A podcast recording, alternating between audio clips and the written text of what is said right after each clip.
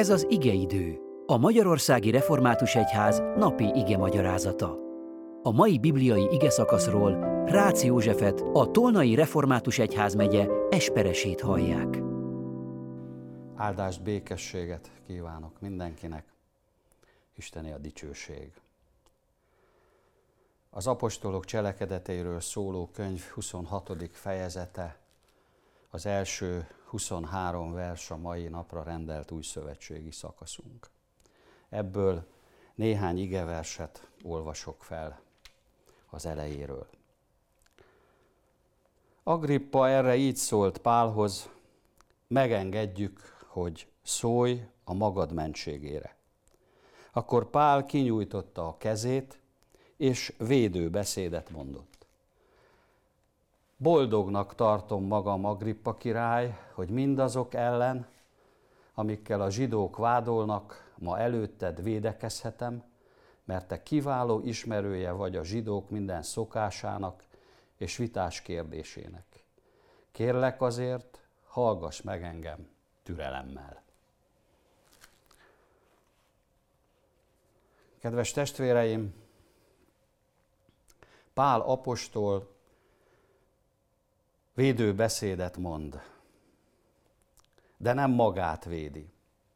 Nem a maga védelmébe mondja el mindazt, amit olvashatunk itt. Megköszöni a szólást, nem dicsér, mint a kor szónokai, akik erre tanítattak meg, amikor a szónoklattan tanulták, megnyerni a hallgatóságot. Hivatkozik ugyan Agrippa ismereteire, de ez a király, mint római barát, Róma barát kegyenc, bizonyára jobban ismerte a római bölcseletet, a jogot, az irodalmat, mint a rábízott nép szentiratait. Persze foglalkozhatott vele, de nem ismerte úgy, mint egy született zsidó. Ő egyébként is edomita volt.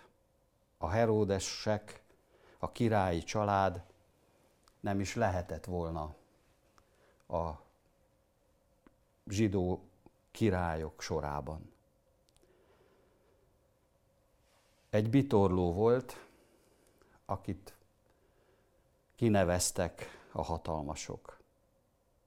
Pálapostól tehát nem magát védi, ezelőtt az ember előtt, hanem az evangéliumot. És elmondja a maga példáját. Félelmetes egy példa ez.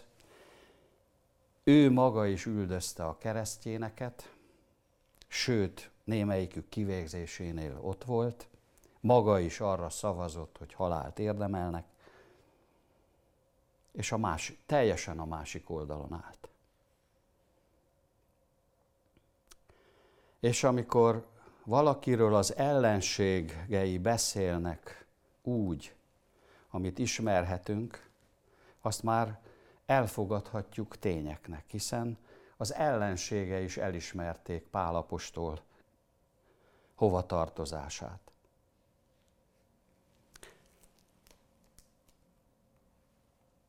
Mondok példát is, az evangélium nem egy mese a prédikációk, az Isten tiszteleteink vasárnap délelőtt vagy délután nem mese délelőttök vagy mesenapok,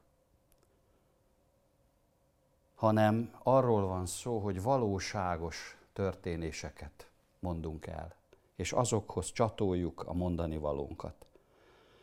Ahogy Jézusról a hitvallás is bizonyságot tesz, hogy ő valóságosan itt élő történelmi személyiség volt. És Pálapostól is ilyen. Saulusból Paulus lett, aki védi a Krisztus ügyét. Amen.